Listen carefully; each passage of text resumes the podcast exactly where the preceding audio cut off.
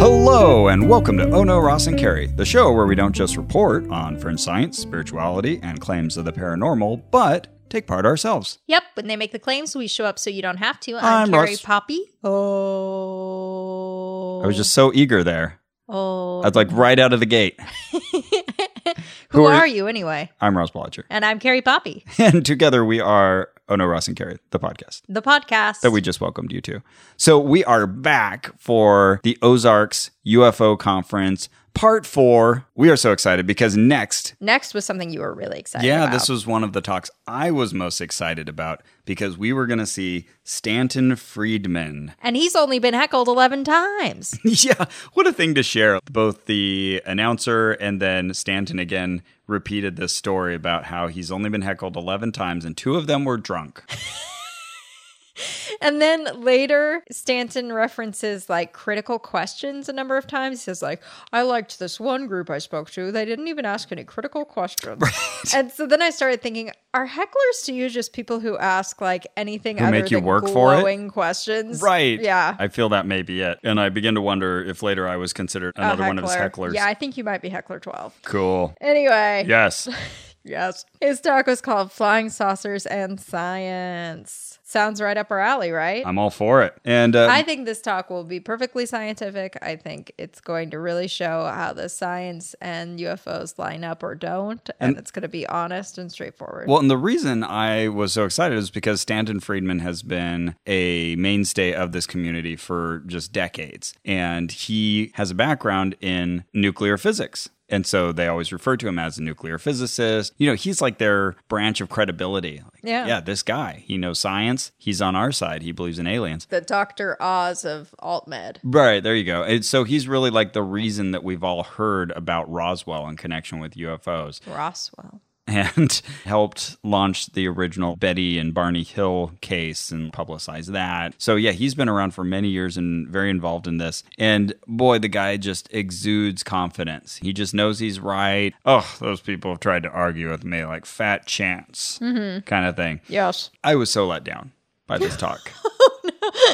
Let me just say, with all of that, yay, Stanton Friedman. I'd already taken a picture with him. He gets up and it just becomes one humble brag after another. And he's talking about his time, you know, working in nuclear physics and just making all these really bold statements about how he knows he's right on these things, but without giving any actual proof of it. Well, this is the first time he's ever spoken at this conference. That's true. This is the year to do it, right, Ross? Well, yeah, because of the synchronicity. Because of the synchronicity, it's the 30th anniversary of the conference.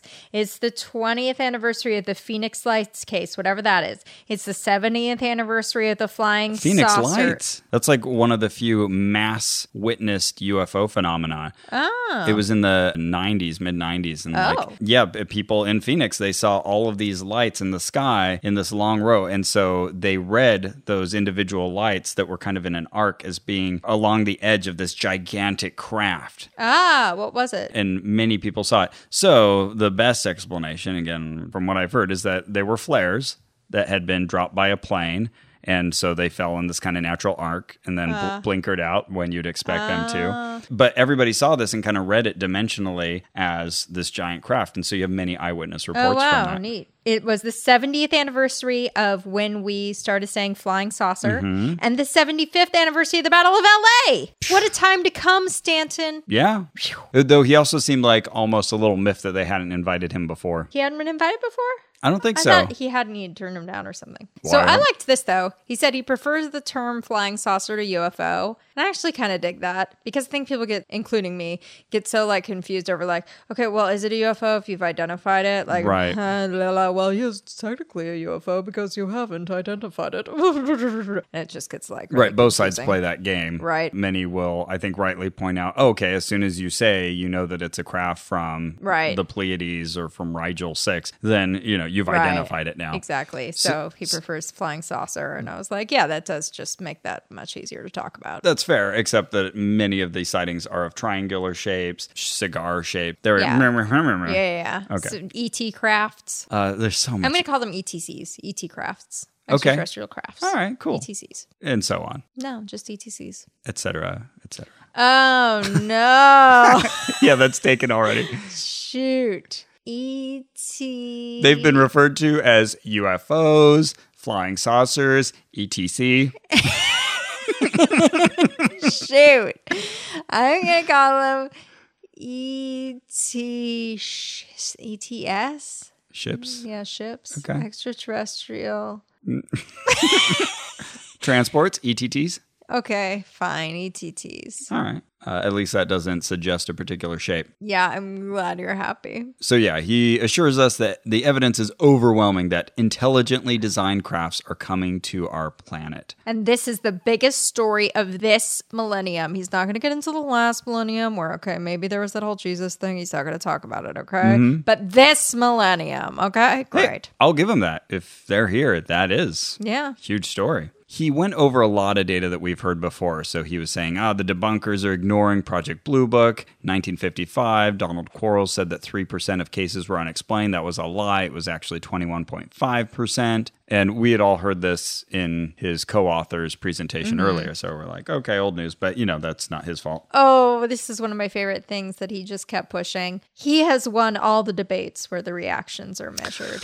Oh my goodness. Yeah, he was so proud of himself. Like, oh, I debated Seth Shostak, who I'm a big fan of. Right? So he's the head of the SETI Institute. He's the yeah chief astronomer, and I, by the way, highly recommend their podcast, Big Picture Science. One of my favorite science podcasts. Great. great show. So SETI stands for the Search for Extraterrestrial Intelligence. So they're like actual scientists looking for extraterrestrial intelligence. Right, and Friedman called them silly. The silly Yeah, sure. silly effort to investigate. well done, Stanton. Oh yeah, you would also call the SETI Institute the SETI cult. Wow. But the debates where he supposedly won all of them Mm-hmm. and they measured the results were on like coast to coast radio. Yeah. Outlets where everyone already agrees with him going into it. Oh, I beat Seth Shostak fifty-five to thirty-seven or something It's like, like, that. whoa, good job, Seth Shostak. Yeah, Like, well, get him- good showing on coast to coast. Yeah, no kidding. And, and I'll give Stanton Friedman credit. He said, actually, I got to say, Seth Shostak's a really likable guy. Uh-huh. But then later on, he was bragging, oh, I debated Michael Shermer and I got 80% of the vote and he got 20 on coast to coast. Uh-huh. yeah. Do you not realize this is a biased audience? Right. Anyway, Yeah, at some point I wrote, Stanton is now just telling us his life story. Not sure how we got here, has nothing to do with what's on the screen. he kept referring to his detractors as nasty, no good negatives, something like that.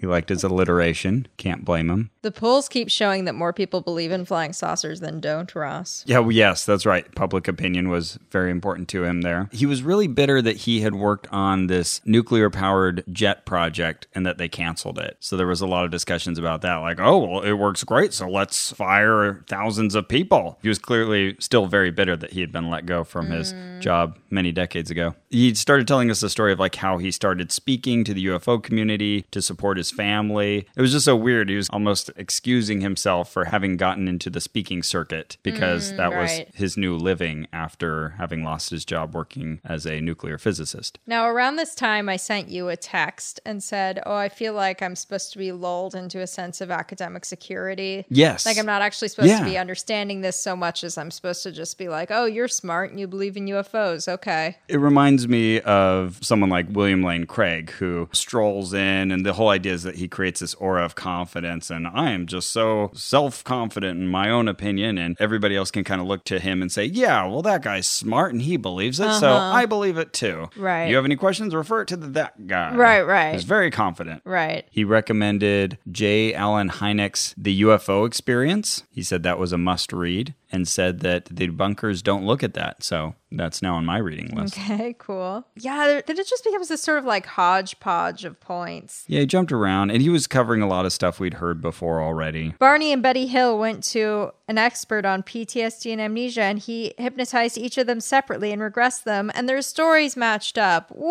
Whoa. Cool. Okay. It also felt a little bit like someone who has a hammer and sees everything as a nail, where- Yeah. where, he kept saying that they're using nuclear technology to power their planes because he had worked on nuclear planes. That Oh, he- He, right. felt the aliens were doing this as well. And I was like, oh, maybe they have some other technology that we just Mm-hmm. don't even know about yet. Yeah, there was like this weird part where he just kept arguing for nuclear energy. And I was just like, oh, okay. I don't know why we're talking about this right now. But isn't this also when we learned about Betty Hill's drawing? Well, I certainly remember that you saw her dog Delcy and you got so excited. And Carrie Oh, said, boy. I love her. Yes, it turns out that Betty and Barney Hill, when they were abducted by aliens, had their dog Delcy with them. And Delcy is a cutie cutie pie. And you should go look up her picture, everybody. She is a cutie cutie And I pie. said to Carrie, like, oh no, I don't think the dog was actually there participating. And Carrie And I was looked it like, up. Oh, sure I enough, will look it up now. I will not listen to this speaker. She did, look up and whether a dog was present for she a was right. historical The event. dog was there. dog was there. Wish they'd asked the dog what she saw. Ah, rah, rah, rah.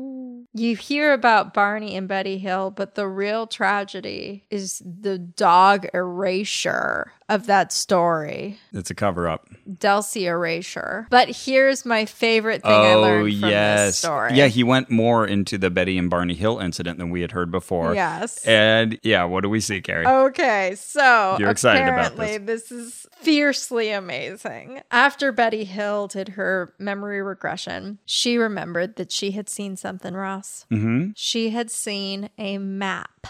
A map of where the aliens traded across the universe. Yeah, they had revealed this to her and they'd shown it to her. Yep. So she came back and she drew it out for us like Moses wrote the Ten Commandments. It showed a trading route across the stars. Mm-hmm. Can you believe it? I no. Well, it happened. Okay. And so she drew it, and you can look this up, guys. Now, don't look up other people's renderings of it. Look up her The original, original drawing. drawing. It is a Dick. she Yep. 100% sketched out a dick. It's a line of stars like we started the Big Dipper and then uh, you know what? The Big Dicker. And we know that, like, Betty Hill was kind of a scallywag. So I really think she was just having a laugh. If- drew this dick. I'm totally behind that theory. Yeah. Yep. And now Ross and I are like giggling and not looking at each other Uh-huh. because we're both aware. We know. Like, We this- know. This is a fucking dick. Yeah. And everyone else is just looking at it like, oh wow, that's really interesting. And then Say to reticuli, you say. Oh wow! That's where yeah. those stars are okay, so found. then they trade from this one to this one. Wow! Oh, interesting. And then he tells us these other astronomers are now spending their careers mapping out Oh yeah. I felt these trading routes along the stars and he shows us these maps and drawings that like one of his colleagues I has felt so created. bad. Yeah, there was this woman who had gone to all of this effort to painstakingly create a three dimensional map. of the dick She looked at what we knew about the distance of stars and then used these hanging threads to show the different relative locations of the stars in that area. So then she could rotate around and observe where she saw this pattern. And this is where I felt so bad for her. It reminds me of when we were talking about Aleister Crowley, like he just threw this Yes. stuff out and now people have to labor to try to yeah make that's what sense we were of it. talking about in the car Yeah, now you had her making effort. Like, you know, Betty tells her silly story. Now this person is putting years into reconstructing it. And sure enough, she rotated and she found just the right angle. And there was even a story like when Betty was talking to the aliens and said, Oh, can you tell me where this is? And they said, Well, how could we explain that to you? I mean, can you explain where you are? whoa Whoa. So, sure enough, she found a match for this. Like, oh, here we go. These are the stars that we're talking about. yeah, so this brilliant woman developed this amazing work, the Zeta Reticuli incident, off of this drawing. So that was a, a book that was created about it. And I a, guess, a lot of work based off a dick drawing. oh, I'm looking at it here. That is such a dick drawing. Oh my goodness. You guys are probably thinking right now, like, oh, it'll look vaguely like a dick. You're gonna pull it up and be like, oh shit, no, that's just a drawing of a dick. and on the Zeta Reticuli Incident book, they even mention with related commentary by, and then they mention some other people. And one of them is Carl Sagan. And apparently, I think Stanton Friedman was saying that Carl Sagan had sued because Ah. he was upset that they had used his name for this book that he wanted nothing to do with. Interesting. I guess Carl Sagan had also been his classmate for a few years. Oh, That's all interesting. I. Pro- that's funny. I must have been writing something else because Okay. I just processed that they were classmates. You processed actual important part of that story. Yeah, then he went on, he defended the Majestic 12 documents that we referred to earlier. So, anonymously, these documents had been sent on film to him and some other UFO researchers. And so it showed all this supposedly classified government information, and it was signed by different people. And there was an interesting story about Philip Class, boo, hiss. Uh, Everybody in the audience hates Philip Class. Having bet Stanton Friedman that he couldn't find a single intelligence report that was written in a certain font or on a certain type of paper. Anyway, so he had sent this challenge. He said, For every paper you find, I will pay you, I think it was $100, $100, yeah. up to $1,000. And so Stanton Friedman, to his credit, he found other documents that were internal to the military And to Philip Class's credit, he paid. up. Yeah. Uh, then Stanton Friedman published a picture of the check In his book. In his book, and I guess that pissed off class. Class, and then I noticed the picture has Class's address on it, so that might have been what pissed him off. Oh, maybe he at least uh, crossed out the. You're right. He, The routing number, but not the address. yeah, good point. Almost everybody, even in the ufology community, now agrees that the Majestic 12 documents as a whole are faked. Right. And that if they really had been leaked documents, that the government would have tried to stamp them out. But instead, they're just like, yeah, sure, share your silly documents. So on to like more just random facts Stanton Friedman has in his head. Yes. And he starts talking about Roswell, which I think you mentioned he was kind of a major Oh yeah, He- person. He, was a major force behind making that a, A public media thing. event, yeah. Right. and and he seemed to consider like the fact that two hundred forty thousand people visited every year, is- whatever the number is,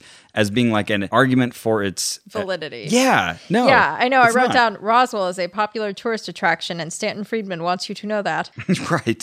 so he also he would bring up what the official story is to knock it down, and sometimes I wouldn't even know what the official story was, but he'd do such a piss poor job knocking it down that I'd just be like, "Oh, okay, yeah, that makes sense." right, you just you just convinced me of the official story. Um, Right. For example, I don't know very much about the Roswell story. I just sort of know, like, oh, something about alien testing on aliens. But yeah, he said, oh, some people say, like, there were crash test dummies found in Roswell. Oh, right. But, like, that's crazy because they would fall apart on impact when they hit the ground if they were supposed to be crash test dummies released from airplanes. And I you're was like, that's a Those are weak- terrible crash test dummies. that's the whole point. They're supposed to react like human bodies. right. I'm convinced of the official story you just told me. He even showed that famous photo of uh, Jesse Marcel holding material from the craft and pointed to that and said, like, and see, that's the photo they made him take with something different afterwards. That's not the actual craft because it's clearly just some kind of foil. And you look at that photo and you're like, "Pfft, that's not alien material. It's just this flimsy foil. So he made a point of saying, oh no, they faked this Oh, right. they set this up afterward. I've definitely followed Roswell for many years. And again, that's why I was kind of excited to see Stanton Friedman just because he played such a critical role in that. Uh, Stanton Friedman also mentioned his four rules for debunkers, and he kind of sped past that, but I did look it up. So it's just this snarky thing. One, don't bother me with facts. My mind is made up. Two, what the public doesn't know, I won't tell them. whoa. Number three, if you can't attack the data, attack the people. It's easier. Whoa, ad hominem. Number four, state your position by proclamation. It's easier to say there's no evidence because you don't need to do anything to back that up. No, you're taking your own advice there. You're right. And that's that. So, what have we learned? Not much. You hate Philip Glass. He did have this cute little saying I believe you should have facts in hand before putting mouth in gear. That sounds great. Yeah, do that.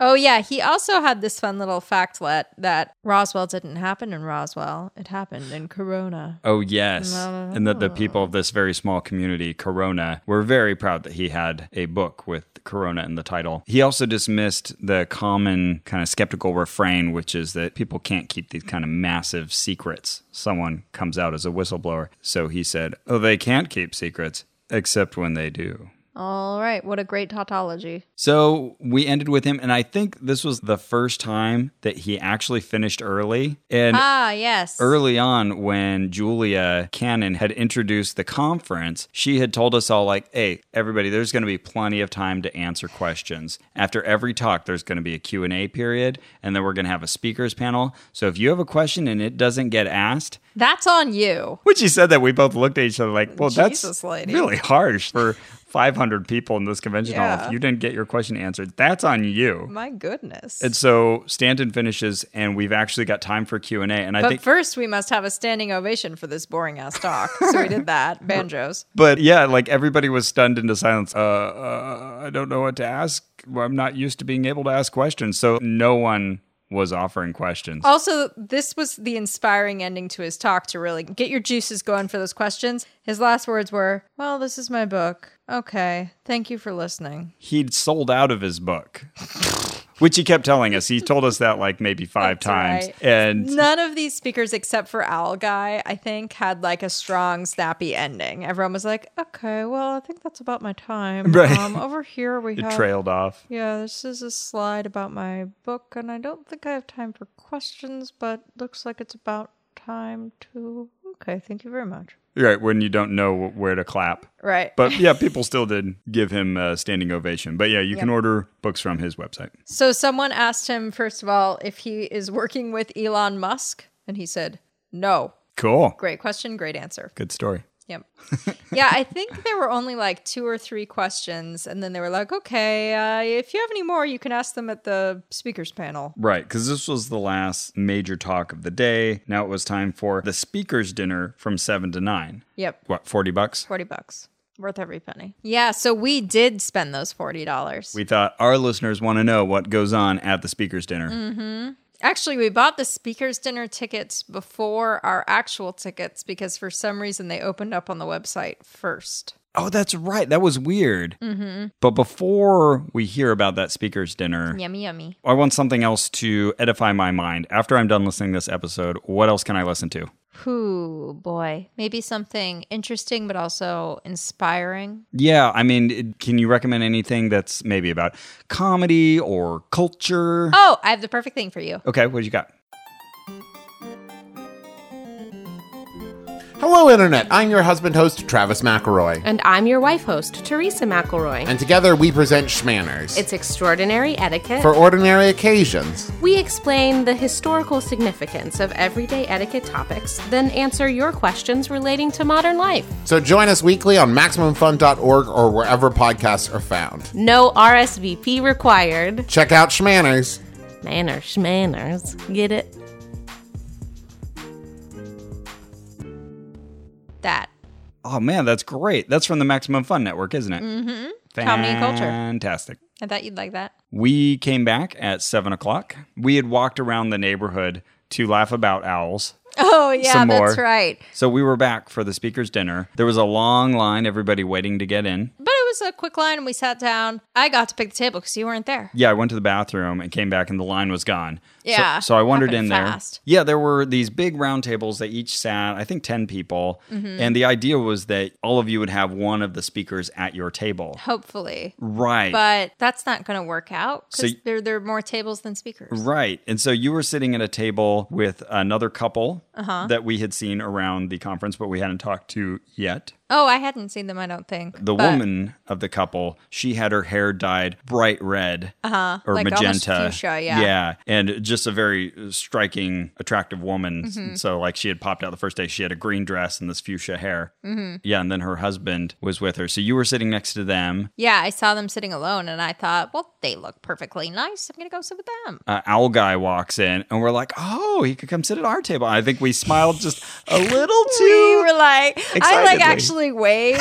and yeah, he was like, uh, hey. Yeah, he didn't even do the acknowledgement. Like he kind of looked at us like he- slowly. He, gave me like a Panicked uh, look? Okay, no that that smile where you just uh, you take your lower lip and you tuck it in a little extra tight, Okay. like it barely acknowledges the person you're looking at. I, I felt like his reaction was this kind of build up to like, oh, should I wave at them? You know what? I'm not even going to acknowledge more Yeah. than what I've just already done. Shoot, I Yeah. made eye contact. And then he moved off. We're like, mission he- accomplished. He, actively was like, I don't want to sit at that table. The Yes. only thing I know is not those people. yeah, this would have been a perfect moment for him to be like, ah, I got my table. But I think Yeah. he saw us and he was like, He was like, definitely not them. I Uh-huh. don't what are my other options? Uh, but I wanted him to sit with us. yeah, I know. But it Oh, was sad. we had two goals at that point. I wanted him to be my friend, Mm-hmm. but I also wanted to creep him out. Those are mutually exclusive. Yeah. Rats. So then Maybe I just want him to be my friend. So then we had another couple join us, older couple, Mm-hmm. and the guy, Jerry. Oh man, Jerry was so surly. He just sits down, he's got a big moo on his face. Oh my God. So he immediately. In a very red face, he's got kind of wisps of long white hair, and he's just red and upset. So he says, Yeah, well, my name's Jerry. I know you can't see it on my tag because I'm the only one in this goddamn place who didn't get a pre printed tag. And so. Man, that's pretty rough, buddy. Yeah, so like he had to write his name on his tag. So we're like, He had to oh, write his you're, own name. we're like, ah, you're special, ha ha. ha. And then he's like, yeah, well, you know, this dinner should be free, but Oh, and he was complaining right off the bat.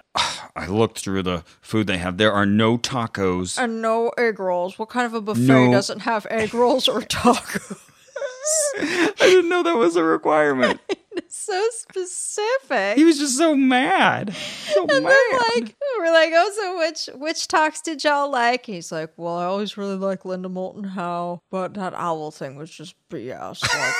Like, oh, I mean, it's nice that someone's making money off that bullshit. now but I that was all the just more stupid. wish that Owl Guy, Mike Cleland, had come to join us at the table because Jerry does not mince words with Yeah, Uh-huh. anybody. I think he would have just told Owl Guy, like, that didn't make any That sense. was that was that made no sense. Four foot owl. Come on now. Which I would have loved the because. earth is hollow, but the so owls don't get that big.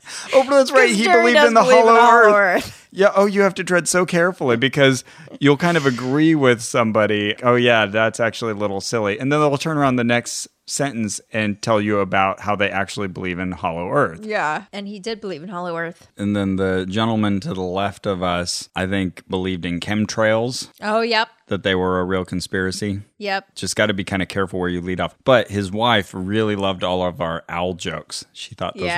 were fantastic. They were both a little into it, but she was really into it. They Yeah. both were great. oh, yeah, really fun. And and, And, then Jerry's wife. Yeah, she was great too. Happy. And clearly such a perfect match for Jerry. Like just a very patient woman. Mm-hmm. And I gotta say, she was telling us stories about their marriage. He had been a police officer for many years. He had arrest powers. And they now travel together all over the place and do things like this. And it was really cool. It seems like he makes a real effort to go out and do the things she wants to. So, Right. so that's good, but he's miserable everywhere he goes. I know. I like wouldn't have been able to stomach him. He would drive me crazy. Yeah. Like, cheer up, Eeyore. Yeah. he wandered off at one point and i said something to her like i'm, I'm getting a vibe from from jerry that he doesn't he doesn't do things that he doesn't want to do Yeah. She's like, you read him perfectly. it was my little cold reading moment. Right, uh, right. Master of the obvious. Right, right. I mean, you did say it jokingly. Yeah, yeah. But she played off of it very well. Uh, Yeah.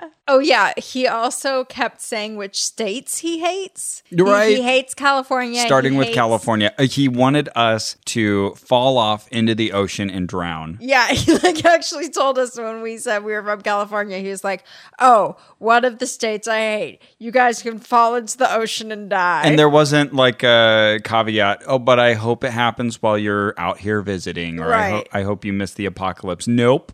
yeah, And so I said to him, "Oh, I'll have to work on my dog paddling." right.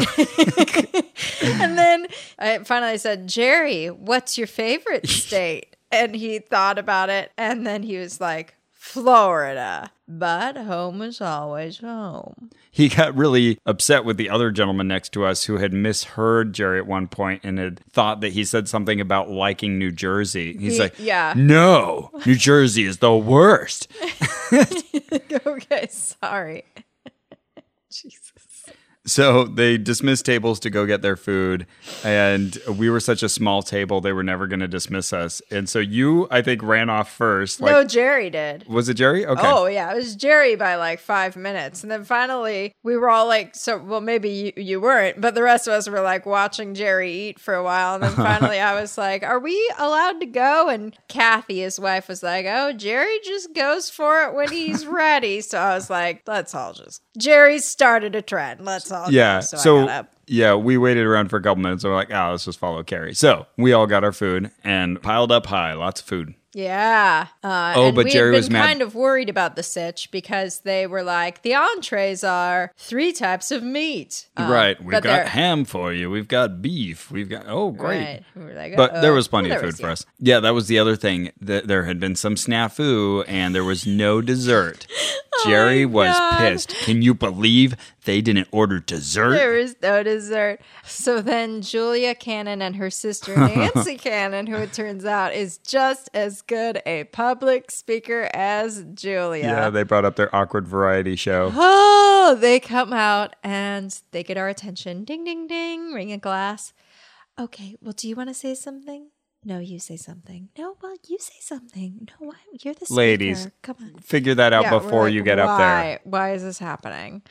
And then finally, one of them announces, "We're so sorry. There's no dessert. Don't worry. We're out to buy a dessert. This should take thirty seconds at most. This It's like announcement. a four minute interruption. yeah, amazing. Though actually, it helped me out because by that point, we had been talking with our cohorts and building up a friendship with them for a while.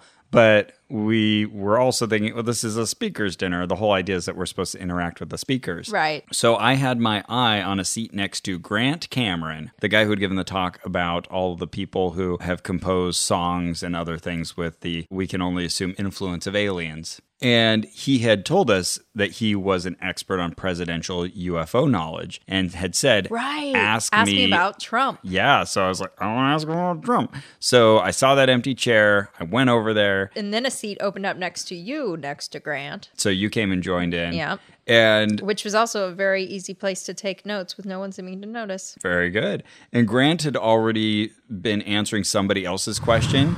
And this guy, it was a non-stop stream of speaking. And he just didn't stop and he kept going and there was no break in it whatsoever. And then he'd launch into another story and you'd realize there's no way to get a word in edgewise and you can't even confirm or, or nod along or say anything or ask a clarifying question because it's just going to go and it's going to be nonstop for about 10 minutes. And you know what? You've been saying a couple times that speakers would say something and you'd look around like, okay, now we realize this is crazy, right? And I never had that feeling during talks, but I'm realizing now I did have that thought when he was saying that to that table full of people at dinner. Okay. Because I remember when I came up and I saw everyone just sort of staring at him as he talked, just completely silently, and no one able to break away. I remember thinking, like, is there anyone here who's just like, oh shit, I got caught in this web? In his tractor beam. yeah. I am convinced this would have gone on for three hours unless there was a distraction. So that was the only way to stop him was uh, Deus Ex Machina, like someone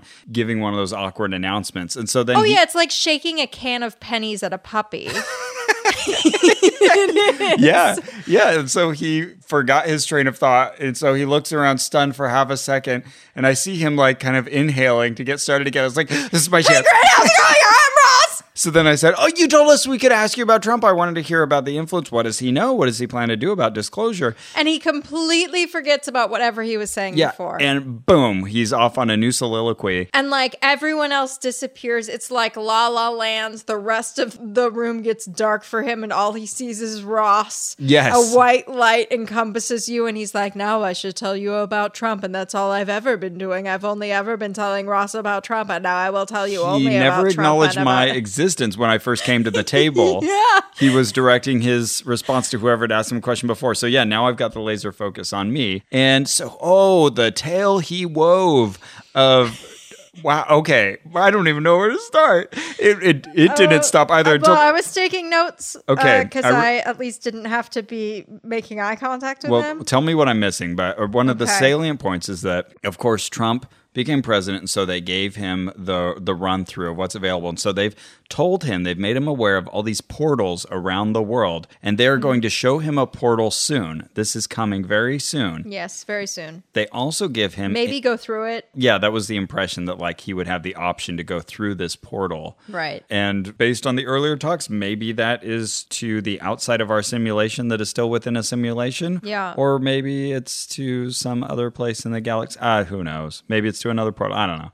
And then another thing I learned is that Trump has been given a goodie bag with advanced technologies. And so he has these available to play around with. And it's just to get him on their side that they show him, look at these technologies we have. Who the From, Mm. aliens? from the side? aliens. Well, we have them, but from the Oh, aliens. but they're from the essentially. aliens. Okay, I missed that part. Okay, and they're making a movie about the portals. Yes. Now, here's what's strange About this whole conspiracy. So they're going to reveal all of this information. Yeah, they're going to disclose all of it. Through So I film. guess Trump is into disclosure. Cool. Right, but apparently this film has been in the works for years. So like Right. Obama was pro disclosure as well. And this guy, Grant, who you've been talking to, wrote a book about the Clintons, who are famously pro disclosure. This guy just loves anyone, I guess. Right. He loves any politician. I don't And know. Um, John Podesta, one of their right hand men for, for both Clintons, oh, is very you know pro alien, pro disclosure. So okay, yeah, buy that. Okay, so they're they're going to release this movie about portals. Now, here's what's weird. It's a documentary, but it has a screenwriter. You kept saying there's a screenwriter. You don't usually have a Right. screenwriter for a documentary, so that's confusing. Right, But and he keeps referring to this guy as Kevin. yes, now I found out Kevin's last name, but I don't want to say it. Yeah, when- because I've contacted him. You have Yeah, but I haven't heard back, so let's not say it. Okay. Yeah. I was impressed though, A, with you for even asking the last name Mm. because I thought he wouldn't even offer that if he'd just been throwing out Kevin. And you Right. know, this is a super secret Hollywood deal. And B, him for answering. I know, and then spelling it for me.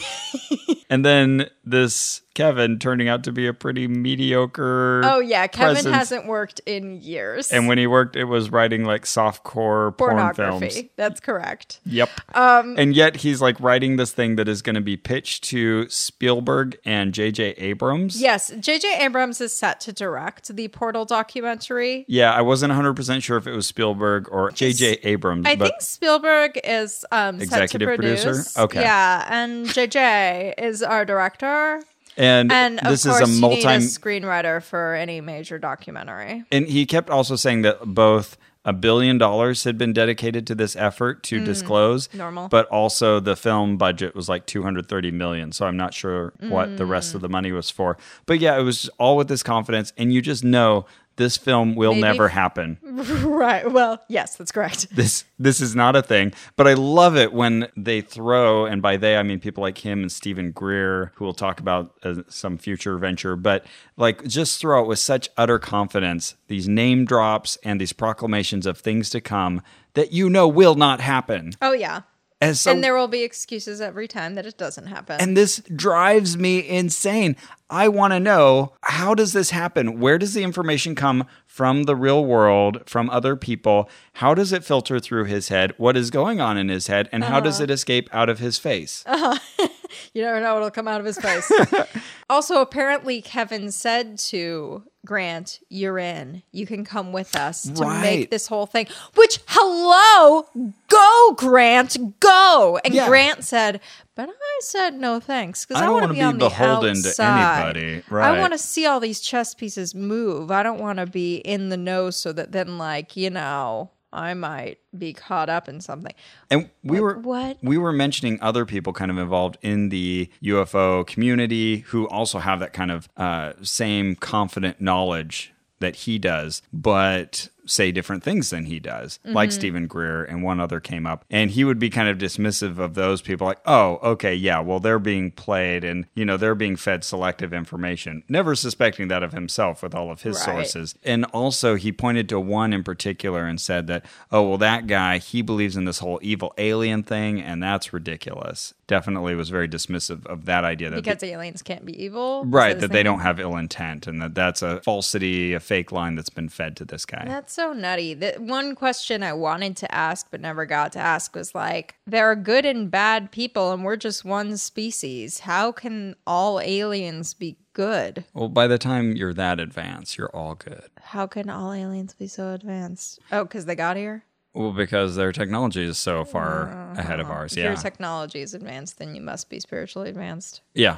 I think. Yep, that's the underlying assumption. Silliness. Indeed. I'm so gonna make you take on their position so I can tell you that's silly. so yeah, I was caught in his tractor beam, and it was nonstop, and there was no room for. Well, you know what? I I take that back. There were some follow up questions. I got to continue the conversation a bit, but dude can talk. He can just keep Oh, man. going. And Mm. so much. then they came up with a dessert announcement, and that was my chance. Like I'm gonna r- run off to where I came from. Yeah. and I went and got some dessert. Oh yeah, I think I found it was like, can I get you gentlemen some dessert? But Unlocked you. Yeah, like again, the uh, shaking of the pennies. he didn't come after Oh, me. right. He didn't need to finish his wherever he stopped midstream. It was just, oh, oh, okay, now I'm on to, you know, anybody else who wants to ask a Right. question. So yeah, I got away clean break. Yep. We tried to find all guy, didn't. I had two questions at that point, one for Deborah and one for David Marlar. And David Marlar was there talking to a couple. So I went and kind of joined that conversation for a bit. And then I wanted to ask him just about the slow moving nature of that The- object. So he's the guy who gave the Battle, of, Los LA Angeles. talk. Yeah. And uh, yeah, his response to that was essentially, oh, yeah, that's a good question. Don't know why it didn't Mm. take evasive maneuvers. Maybe it was damaged or something like that. But who knows? I'd be speculating. I don't like to speculate. Yeah. Okay. Fair. Fair. We took pictures together. It was awesome. We're best Cool. friends now. Cool. And then we went back to our Airbnb and we listened to Julia Cannon's podcast Oh, yeah. because we're podcasters and we like to hear what else is on the scene. How can uh, this play out? I would say it's uh, Exactly what we expected? Yep. Similar to the live experience. Uh, so, yeah, we settled down for bed and I got up because I thought, well, A, I needed to call my wife and My wife. my wife, and B, I wanted to go get abducted by aliens. Right. So, okay. This is the I like night to before, multitask. This is the night before Easter. Uh huh. And all And through we're- the house. We're both like, oh, we're so tired, but maybe we'll get up for Easter sunrise service. Maybe not. Probably not. Okay. And I'm like, I'm so beat. I wanted to see this giant Jesus statue. Yeah. Good night, Ross. See, oh, I can't even think about getting up at eight hours right now. Good night. And I think Ross goes to bed permanently also. But no, no. What does Ross do? I pop back up, get on my uh, my running shoes, and head out into the woods. And so I talked to my wife for a while, and I head back down to a place I went running. I think earlier in the morning there were all these geese there before, and oh, it's loud with nature. she can hear it over the phone. Yeah, it was really cool. So I was down by this lake that's kind of on the edge of these woods. Looked like something straight out of the X Files, which is pretty cool. So we're on the right track, and I'm intent to see or hear an owl and I'm trying to focus on that. I really want to hear an owl. I want to see an owl. and so uh, eventually I, you know, finish the conversation with my wife. And so I continue on. I cross the bridge and then I'm walking over on the other side. I go, there's like an abandoned dock, or at least it's abandoned in the middle of the night. And that doesn't yield anything. I lay down on the cement for a while and look up at the sky. Then I walk off to the trees and I'm walking through them. And uh, I see lights here and there, but none of them really pan out. And uh, yeah, They're all identified. either identifiable or they weren't doing anything interesting. Mm-hmm. Looked all over for owls, listened intently, heard a lot of nature, but not owls. No UFOs either. it was such a letdown. Boy, oh boy. So I was out there for about another hour. Boring. Yeah. I ho- slept. hoping to get abducted. That does sound beautiful, though. Didn't happen. It was a really pretty area. oh, man. Yeah. Yeah. It was very, very dark out that night. But yeah. Yeah. Um, yep. No abduction that I'm aware of. Now, if we hypnotically regress me, maybe I was Oh, that's very interesting. I did keep checking my watch regularly as well because I See if you want lost time. exactly. I wanted to be aware if that happened because Mm-hmm. people always talk about that. So I was keeping a good eye on the time. And when I first left, it was at 1.23 in the morning. So it's just you know in case it would help. It didn't. that oh, you planned on that? Yes, Oh. Uh, I'd I was like you to actively go. thinking at 1.20. I need to get out the door. ah, okay. Well, uh, tomorrow morning we're getting up bright and early for our final day of the Ozark Mountain UFO Conference. So that's it for this episode. Our theme music is by Brian Keith Dalton. Our show is produced and co-edited by Ian Kramer. You can find us on facebook.com forward slash onrack. That is the place to go because we are almost uh, every day, at least multiple times per week, we're posting cool supplemental photos and video and things that we're doing, and you can interact with us. It's a good place to hang out. And also go to iTunes and leave us a positive review. That's a really great way you can support us. And you can go to MaximumFun.org forward slash donate to become a member and support this investigation and all our future investigations. And that would be awesome. Oh, hey, see? Uh, there you go. and remember, There's several areas that the debunkers focus on. You can't, first, that there is no evidence. Second, that you can't get here from there. Third, governments can't keep secrets with the internet and YouTube. You can't keep any secrets. I will guarantee you that that's nonsense. I've helped keep secrets. I had a clearance for 14 years. Uh, it's easy to keep secrets. And I'll tell you, once you get a security clearance, they put the fear of God into you. Keep your damn mouth shut. That's basically what it boils down to. Or you will pay a penalty. And that's not a $50 fine.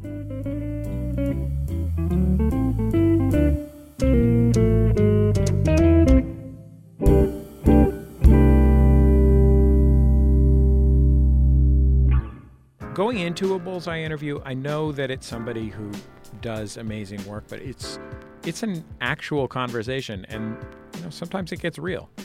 No, but my mother. I remember my. I remember when I got. this is going to become a therapy session very quickly. Does that make sense? I feel like I'm in therapy. That was a great interview. Bullseye. Creators you know, creators you need to know. Find it at MaximumFun.org or wherever you get podcasts. MaximumFun.org. comedy and culture. Artist owned. Listener supported.